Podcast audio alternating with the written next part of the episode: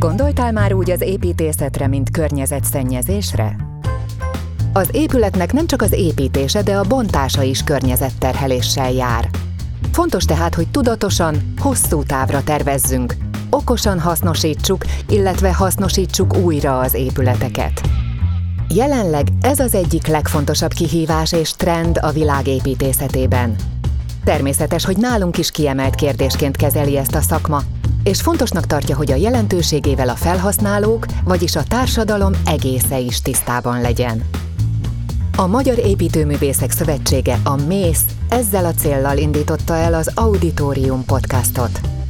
Olyan példákat mutatunk be, amelyek azt bizonyítják, hogy igenis lehet új életet lehelni egy régi házba. A házak történeteiről Zubrecki Dávid, szakíró, építészeti mesemondó kérdezte az alkotókat. Köszöntöm a hallgatókat, Zubrecki Dávid vagyok, ez pedig az Auditorium, amelyben magyar építőművészek mesélnek arról, hogyan lehet újra élettel megtölteni egy-egy régi épületet. Az elmúlt adásokban szó esett gyönyörű műemlékpalotáról, egyszerű kőtoronyról és egy klasszikus formákat követő, szocreál iskoláról is. Vagyis egymástól egészen eltérő karakterű házakat ismerhettünk meg. Ami összekötötte őket, az az átalakulás, az újjászületés. Most is egy izgalmas alkotást választottam, mégpedig egy budapesti lakótelepről. Igaz, egy panelből épített óvoda átalakítása elsőre talán nem hangzik érdekesnek, de higgyétek el nekem, ez tényleg egy egészen különleges épület. Mint ahogy egyik alkotójának, Nagy Csabának is egészen különleges a munkássága. Tervezett ugyan számos új épületet, de nagyon sok olyan régi ház is van, amely az ő elképzelései szerint újult meg. Ráadásul tudom, hogy fontos számára a környezettudatosság és a szemléletformálás is. Elég, ha annyit mondok, ő vetette fel nekem néhány hónapja, hogy indítsuk sorozatot a régi épületek újrahasznosításáról, és addig beszélgettünk róla, míg végül megszületett belőle az Auditorium. Kíváncsi voltam hát, szerintem miért van értelme újjávarázsolni egy olyan, nem túl értékes házat, mint amilyen egy lakótelepi óvoda. És persze neki is feltettem a szokásos kérdést. Nem akadályozza az alkotásban, hogy nem a semmiből tervez? Hogy egy már kész épületet kell folytatnia? Nos, erre egészen meglepő választ kaptam. A legjobban eladott jazz zongora lemez is úgy született, hogy azt Keith Jarrett egy olyan zongorán játszott el, amit nem lehetett lenyúlni minden billentyűt, és a felsőbb hangok azok hamisak voltak, és ez lett a legnépszerűbb jazzlemez, talán még ma is az. És ez az építészetben is igaz, tehát hogy neked ha nagyon sok kötöttséged van, akkor sokat kell rajta gondolkozni, és akkor jönnek az ötletek. Tehát ez saját tapasztalatból is így éltem meg.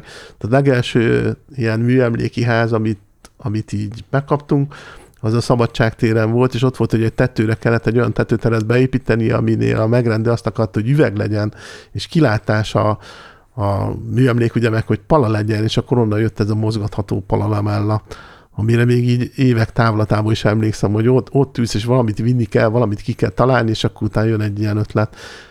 De ez nem lett volna, ha nincs egy ilyen szorítás, akkor úgy ülsz, és akkor álmodozol magadba, hogy most mi legyen itt.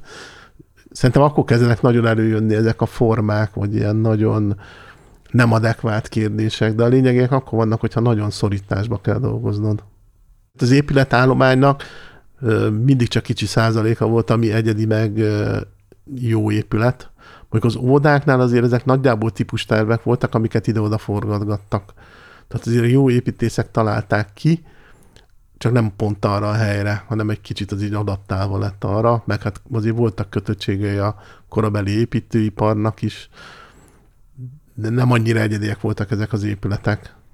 De attól még nem kell őket lebontani, nem kell őket levédeni. Tehát, hogyha tágabban tekintünk ki erre a 60-70-es, 80-as évek építészetére, akkor abban azért vannak értékek, de van olyan sok ház, ami nem kevésbé értékes, de szerintem, ha hozzányúl valaki most, és jó kézzel nyúl hozzá, akkor a kevésbé értékes épületet is, azt is át tudja formálni olyan, vagy meglát benne valamit, vagy végig gondolja, hogy az is egy izgalmas ház legyen. Szerintem egyébként így a hagyományos, mondjuk századfordulós épületekben, és amikor így elkezdtünk hozzányúlni, az is olyan volt, hogy szép-szép a Budapestnek ez a belváros része, de együttán azért unalmas. Tehát, hogy nagyon egyforma házak vannak, aminek van egy ablak aránya, amire fölraktak egy díszítést hol kőből, hol vakolatból, különböző ornamentikát, tehát nagyon-nagyon hasonlóak, belső udvar, tehát ilyen, az egész várost így keményen végtolod, szerintem azért érhető, mert ott is vannak fokhíjak, ott is vannak kisebb házak, régebbiek, néha egy gyújt, csak hogy ettől meg van egy tér, tehát hogy ettől válik várossá. De hogyha ezt még visszabutítjuk egy házzá, akkor egy házban is, hogyha nagyon kevés olyan építész volt, aki nagyon kreatív házat csinált abban a korban, vagy nagyon izgalmasat csinált.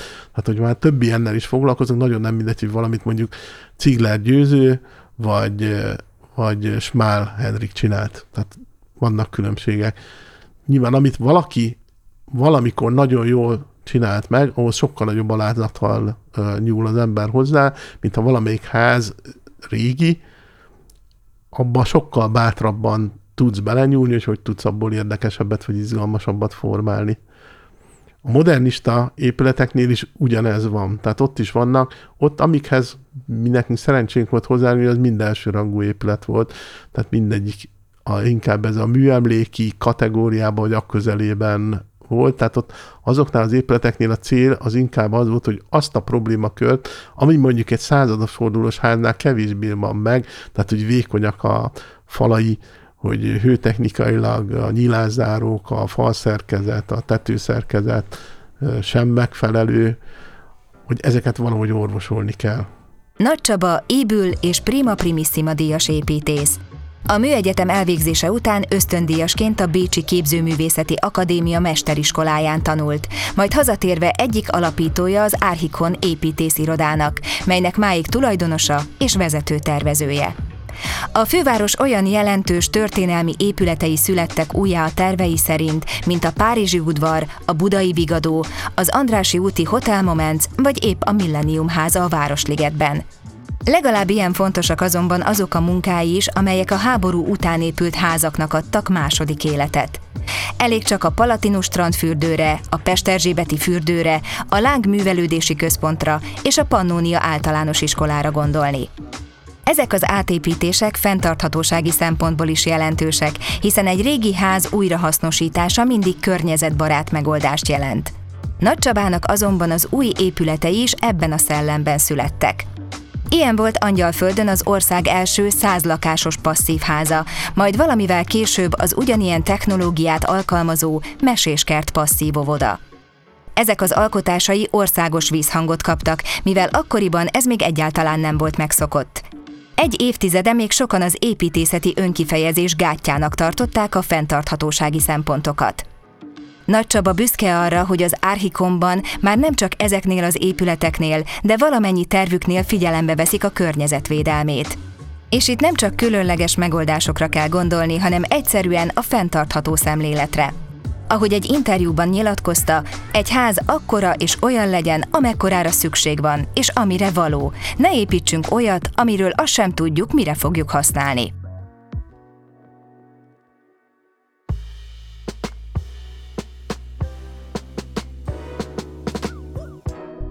Öt éve mindenki el volt ájulva a Meséskert óvodától, mely a levegőből pont úgy néz ki, mint egy óriás kisgyerek formaválasztójátéka. Senki nem gondolta volna, hogy Nagy Csabáék pár évvel később egy másik óvodával ejtik ámulatba a közönséget. Ez lett a Vizafogó óvi. Először maketten láttam az Archikon irodájában, és már akkor fellelkesültem tőle.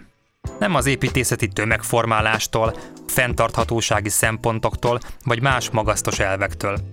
Egyszerűen attól, hogy az első emeleti termek teraszáról ki lehet csúszdázni az udvarra. Csodálatos, nem? Rajongtam volna érte gyerekként, sőt, valójában most is irigykedve gondolok a használóira. Az már csak a bejáráson derült ki számomra, hogy ez tulajdonképpen nem is egy új ház, hanem egy meglevő épület átalakítása.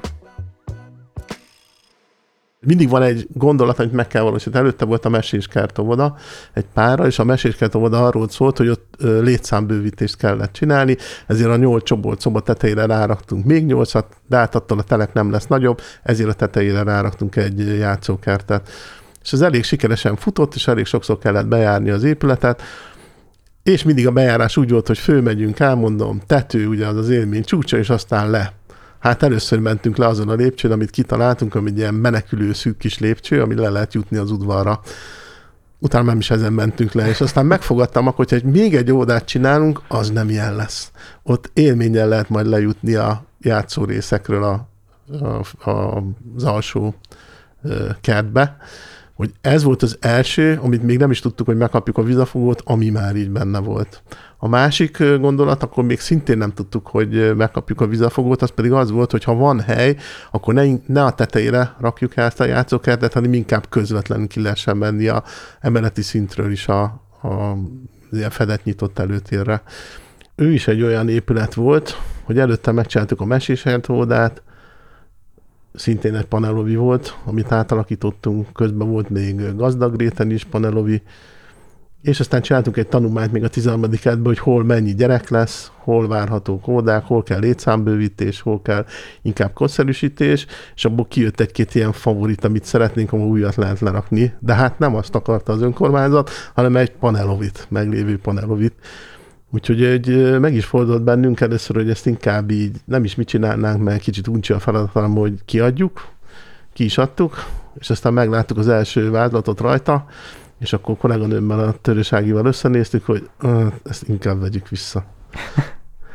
Úgyhogy aztán ebből született, de egyébként azóta meg iszonyatosan szeretjük ezeket az átalakításokat.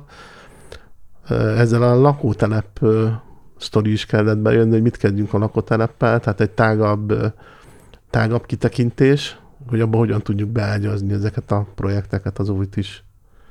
Úgyhogy ez egy ilyen későn jött történet, és maga a történet, amikor már benne vagy egy történetben, akkor kezded magad írni ezt a történetet, és magad végig gondolni, hogy mit lehet ebbe kihozni, vagy mi az érdekes benne. Ennek kétfajta rutinja van, egyik az építész, és akkor bemész és építész szemmel nézed meg. Ugye ez, amit ösztönösen az ember szakmailag néz. A másik az, hogy bemész és megkérdezed, hogy mi ezzel a baj. Ez, amit most már a többedik óvodánál is azért ezt meg szoktuk csinálni, vagy épületnénk, hogy tényleg megkérdezzük, és akkor jön le, hogy teljesen mások a problémák, mint amit egy építész gondol. Tehát, hogy van olyan, amit ez egy másik 11. kerti óvoda volt, ahol egy felülvilágító volt a csoportszobák végén, és úgy néztük, hogy milyen klassz, hogy bejön ott a fénynek. Mondták, hogy nem olyan klassz, mert nem tudnak sötétíteni, egyébként meg csöpök, ha esik az eső. Tehát, hogy ez, amiben, ha megkérdez egy ott dolgozónak a véleményét, az sokban mást fog mondani, mint ami neked az építészeti gondolatod. De idővel a kettő egyébként összeér. A Vizafogó óvoda egy panellakó telep panelovia volt. Egy 80-as években épült tipikus sablonépület, melynek a legnagyobb hiányossága a megfelelő belső terek hiánya. Az ezekben az időkben épült óvodák gyakorlatilag csoportszobák sorai voltak, amiket keskeny folyosó kötött össze. A gyerekek idejük nagy részét a termekben töltötték, azon kívül nem is nagyon lehettek máshol az épületben. A csoportszobákat szűk öltözők és mosdók egészítették ki, meg az úgynevezett tartózkodók az óvodapedagógusoknak.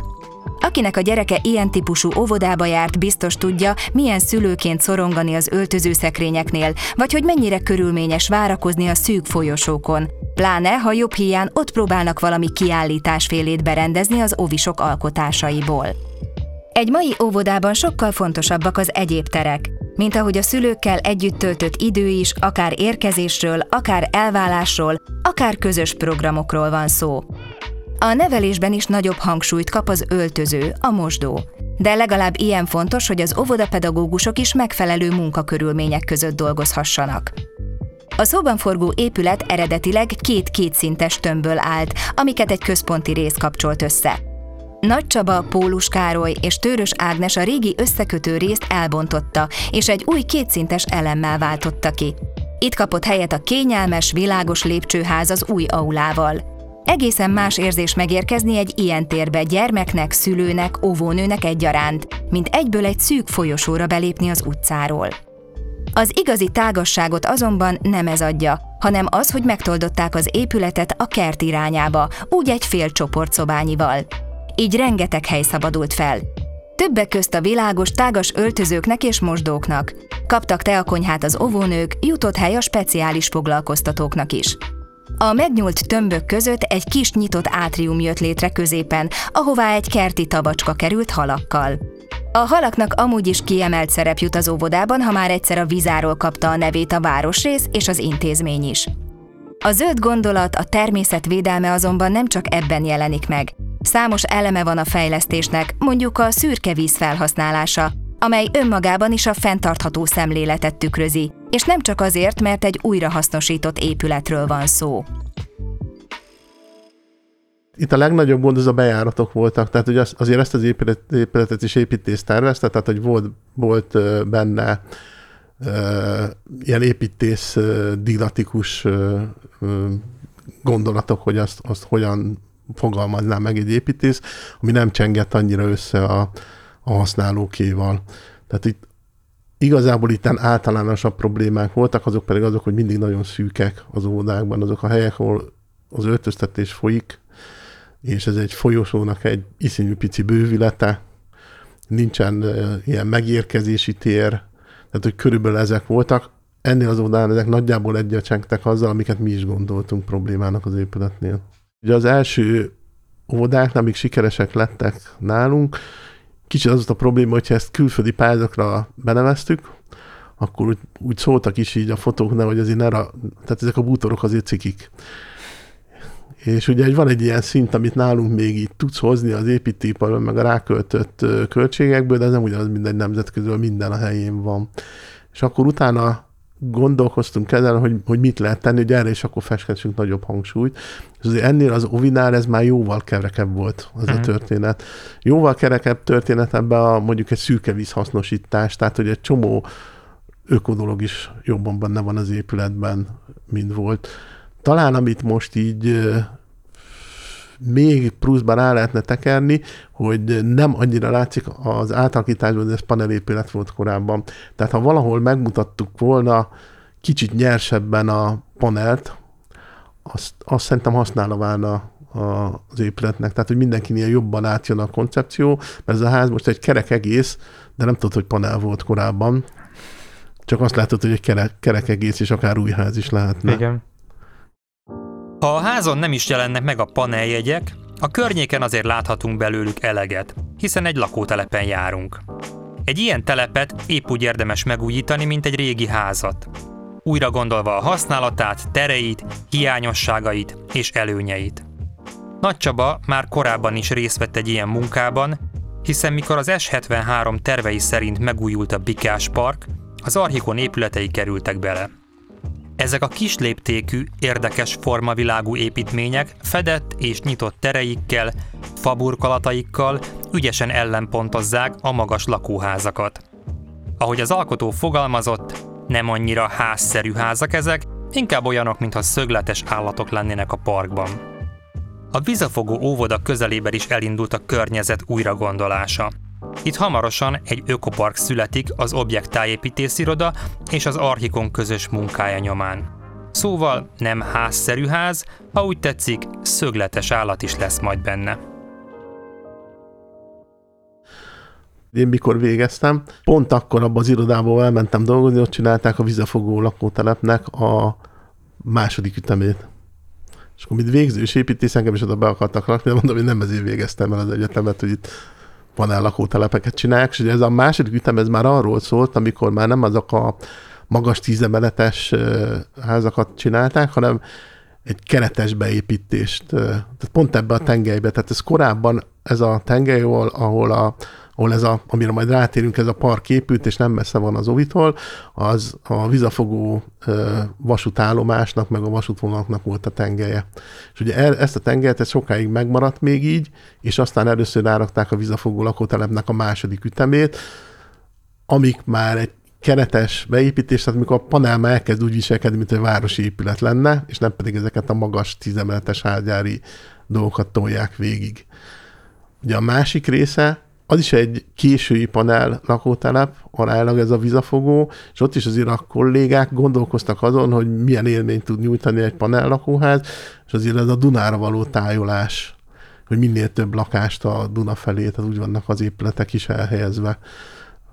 aránylag nagyok a zöld felületek itt. Szerintem nem olyan nyomasztó a parkolás se. Tehát szerintem ez a Vizafogó lakótelepnek mind a két üteme azért a jobb lakótelepek közé tartozik.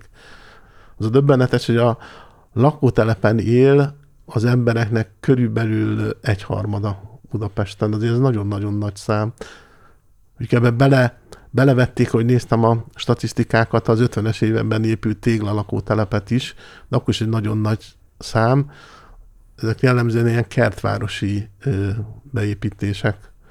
És ugye mindegyiknél egy lakóháznál is az a gond, hogy nagyon okosan megcsinált lakások, nagyon racionálisak, de hogy pont szerintem mindenkinek ez az individualitása azt tud hiányolni. Tehát mi arra gondoltunk, hogy amit így lakótelepekkel foglalkozunk, hogy pont ezeket pakoljuk oda.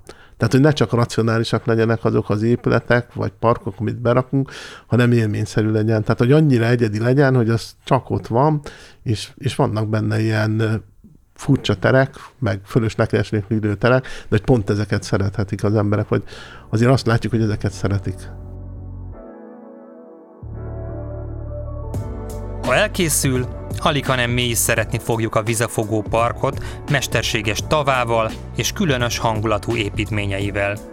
Jó, hogy nem egy újabb irodaház kerül erre a telekre is, hanem egy olyan tér, ami vonzóbbá tudja tenni a panelházakat. Persze sétálni már most is érdemes arra, már csak azért is, hogy megnézzük, hogyan csúszdáznak ki az ovisok az udvarra, az óvodájuk teraszáról. Ennyi fért már az auditoriumba, melyben Nagy Csaba mesélt a Vizafogó óvoda újjászületéséről, a panelépületek átalakításáról és arról, hogyan tehetünk élhetőbbé egy lakótelepet. Jövő héten hasonlóan izgalmas témával jelentkezünk, akkor Golda János mesél arról, hogyan lesz az egykori vasúti járműjavítóból közlekedési múzeum. Tartsatok velünk akkor is! Zubrecki Dávidot hallottátok. Szervusztok! A viszonthallásra! Az Auditorium podcastot hallottátok. Bízunk benne, hogy sikerült átadnunk valamit abból a fenntarthatósági szemléletből, ami az építész szakmát jelenleg leginkább foglalkoztatja. Nekünk városlakóknak is közös érdekünk, hogy olyan épületek vegyenek körül minket, amik nem csak rövid távon szépek és élhetők, de hosszú távon is fenntarthatók. Hallgassuk meg erről Krizsán Andrást, a Mész elnökét. A Magyar Építőművészek Szövetsége számos történelmi küldetést fogalmazott meg közel 120 éves működése során. Az egyik ezek közül, hogy a társadalom nyilvánossága előtt bemutassuk kortárs építészeti értékeinket, egy másik pedig, hogy határozott véleményt formáljunk a minőségi épített környezet érdekében. E két törekvés számos ponton találkozik egymással. A múlt értékeinek felismerése és megőrzése az elmúlt évtizedekben már nem csak építőművészeti, de fenntarthatósági, környezetvédelmi szempontból is egyre fontosabbá válik. Ahhoz azonban, hogy ezeket az építészeti emlékeket megőrizzük, nem elég a szakma bevonása. Hiába tudják az építészek, hogy egy ház fontos, védendő alkotás, a nagy közönség nem látja meg benne az értéket, ha nem érzik magukénak. Legalább ennyire fontos bemutatni azokat a jó példákat, amelyek egy-egy régi épületet új élettel töltöttek meg. Hiszen a társadalom nagy része a későbbi felhasználók, megrendelők ezeken a példákon keresztül láthatják, hogy egy régi házat meg lehet menteni. Sőt, meg is éri megmenteni. Ha azzal szembesülnek a laikusok is, hogy egy újjászületett, újrahasznosított ház legalább olyan izgalmas, érdekes, látványos lehet, mint egy új építésű, akkor bátrabban választják ezt a megoldást. Ha ezt az üzenetet át tudjuk adni a nagy közönségnek, akkor van esélyünk megmenteni a 20. századi épített örökségünk értékes darabjait.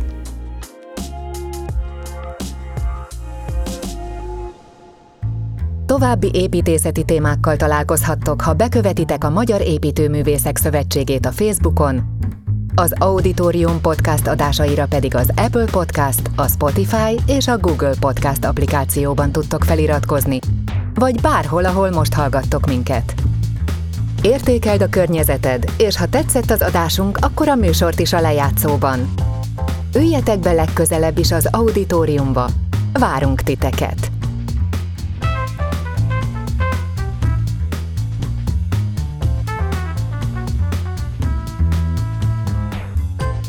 Az Auditorium készítői voltak műsorvezető Zubrecki Dávid, narrátor Bertalan Ágnes és Zsigmond Tamara, zenei és utómunkaszerkesztő Újvári János, felelős szerkesztő Libor Anita, kreatív producer Pentelényi Kovács Tímea.